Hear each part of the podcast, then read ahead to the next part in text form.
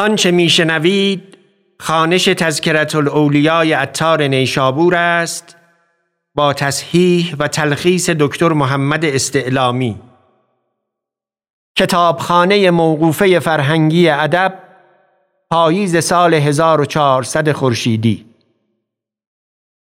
این ذکر را پیش از این در فاصله زمستان 1399 تا پاییز 1400 منتشر کرده بوده ایم. اینک با کیفیت خانش بهتر و صدای بهتر باز خانده ایم و منتشر می کنیم. ذکر مالک دینار رحمت الله علیه آن متمکن هدایت آن متوکل ولایت آن پیشوای راستین آن مقتدای راه دین آن سلطان تیار مالک دینار رحمت الله علیه. صاحب حسن بصری بود و از بزرگان این طایفه بود و مولود او در حال عبودیت پدر بود و اگرچه بند زاده بود اما از دکان آزاده بود. او را کرامات مشهور است و ریاضت مذکور و دینار نام پدرش بود. بعضی گویند مالک در کشتی بود. چون به میان دریا شد مزد کشتی طلب کردند. گفت ندارم. چندانش بزدند که بیهوش شد. چون به هوش باز آمد مزد طلبیدند گفت ندارم. دیگر بارش بزدند. گفتند پای تو بگیریم و به دریا اندازیم. ماهیان دریا برآمدند هر یک دیناری به مالک دست فراز کرد و از یکی دیناری بگرفت و به ایشان داد. چون ایشان چنین دیدند در پای او افتادند و او پای از کشتی بیرون نهاد و بر روی آب برفت و ناپیدا شد. بدین سبب نام او مالک دینار آمد. و سبب توبت او آن بود که او سخت با جمال و مال بود و به دمشق مقیم بود. و در جامع دمشق معتکف شد که آن را معاویه بنا کرده است و اوقاف بسیار کرده. مالک را طمع در آن افتاد که تولیت آن جامع به وی دهند. بدین سبب در آن جامع معتکف شد و یک سال دائم عبادت می کرد که هر که او را دیدی در نماز بودی. با خود می گفت انت منافقون بعد از یک سال شبی به تماشا بیرون آمد و به طرب مشغول شد. یارانش بخفتند. از ربابی که می‌زدند آوازی می آمد که یا مالک مالک الله تتوب. چه بوده است تو را که توبه نمی کنی چون این بشنید به مسجد آمد متحیر. با خود گفت که یک سال است تا خدای از زوجل را می پرستم به ریا و نفاق. به هزان نبود که به اخلاص عبادت کنم و شرم دارم. آن شب با دلی صافی عبادت کرد. روز دیگر مردمان به در مسجد آمدند. گفتند در این مسجد خللها می بینیم متولی بایستی که تعهد کردی. بر مالک اتفاق کردند که هیچ کس لایق تر از او نیست. و پیش او آمدند. در نماز بود. صبر کردند تا فارق شد. پس گفتند ما به شفاعت آمده ایم تا تو این تولیت را قبول کنی. مالک گفت الهی تا یک سال تو را به ریا عبادت می کردم هیچ کس در من ننگریست. اکنون که دل به تو دادم و یقین درست کردم که نخواهم بیست کس را فرستادی تا این کار در گردن من کنند. به عزت تو که نخواهم آنگاه از مسجد بیرون آمد و روی در کار آورد و مجاهده در پیش گرفت. گویند در بسره مردی توانگر بود وفات کرد و مال بسیار بماند. دختری داشت سخت صاحب جمال.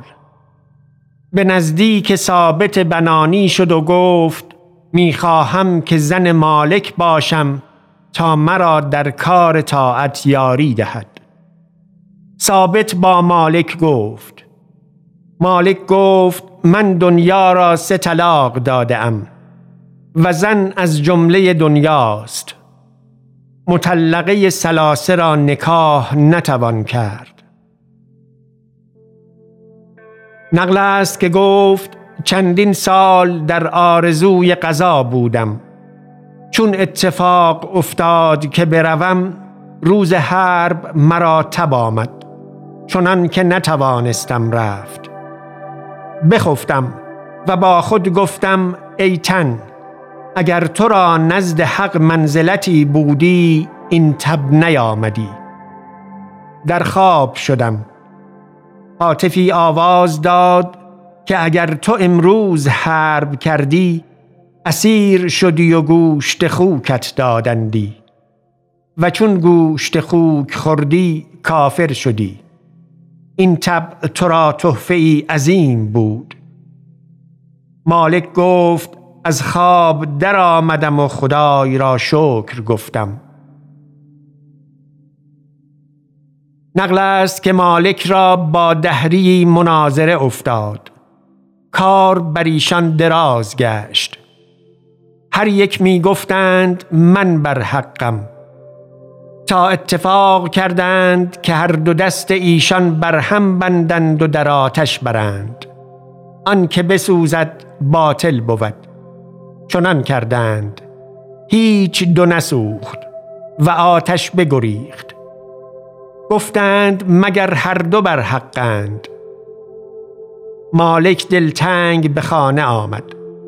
روی بر خاک نهاد و مناجات کرد که هفتاد سال قدم در ایمان نهادم تا با دهری برابر گردم. حاطفی آواز داد که ندانستی که دست تو دست دهری را حمایت کرد. اگر دهری دست تنها در آتش نهادی دیدی که چون بودی. نقل است که جوانی مفسد بود در همسایگی مالک و مالک پیوسته از او می رنجید و صبر می کرد تا دیگری گوید. تا روزی جمعی از دست او به شکایت نزد مالک رفتند. مالک برخاست و پیش او رفت و جوان سخت جبار بود. مالک را گفت من کس سلطانم. هیچ کس را زهره آن نبود که مرا دفع کند. مالک گفت ما با سلطان بگوییم. جوان گفت سلطان رضای من فرو نگذارد و به هر چه من کنم و گویم راضی باشد. مالک گفت اگر با سلطان نتوان گفت با رحمان توان گفت. جوان گفت او از آن کریم تر است که مرا بگیرد. مالک گفت درماندم و از پیش او برفتم. روزی چند برآمد. فساد او از حد بگذشت. دیگر بار مردمان به شکایت برخواستند و پیش من آمدند. عزم کردم تا او را ادب کنم. در راه آوازی شنیدم که دست از دوست ما بازدار. تعجب کردم و پیش جوان رفتم. گفت دگر آمدی؟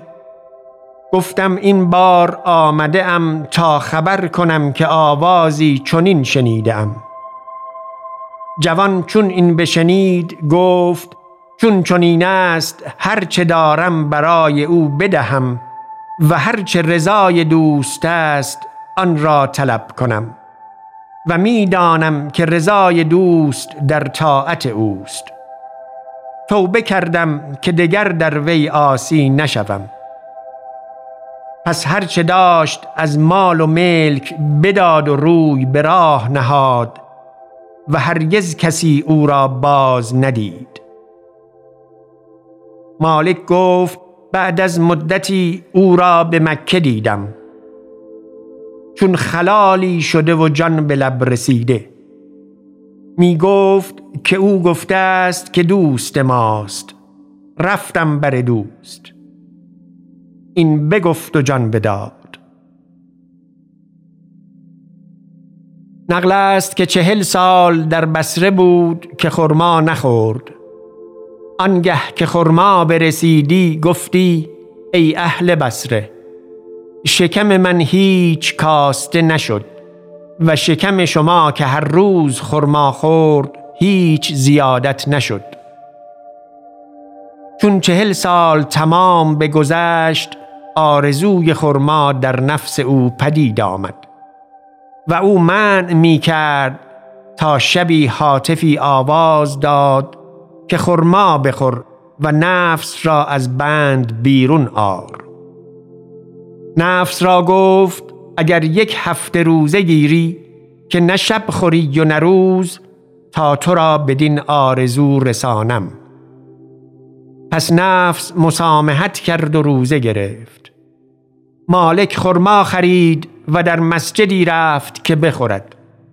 کودکی آواز داد که جهودی به مسجد آمده است و خرما می خورد پدر کودک گفت جهود در مسجد چه کار کند؟ چوبی برداشت و بیامد تا مالک را بزند.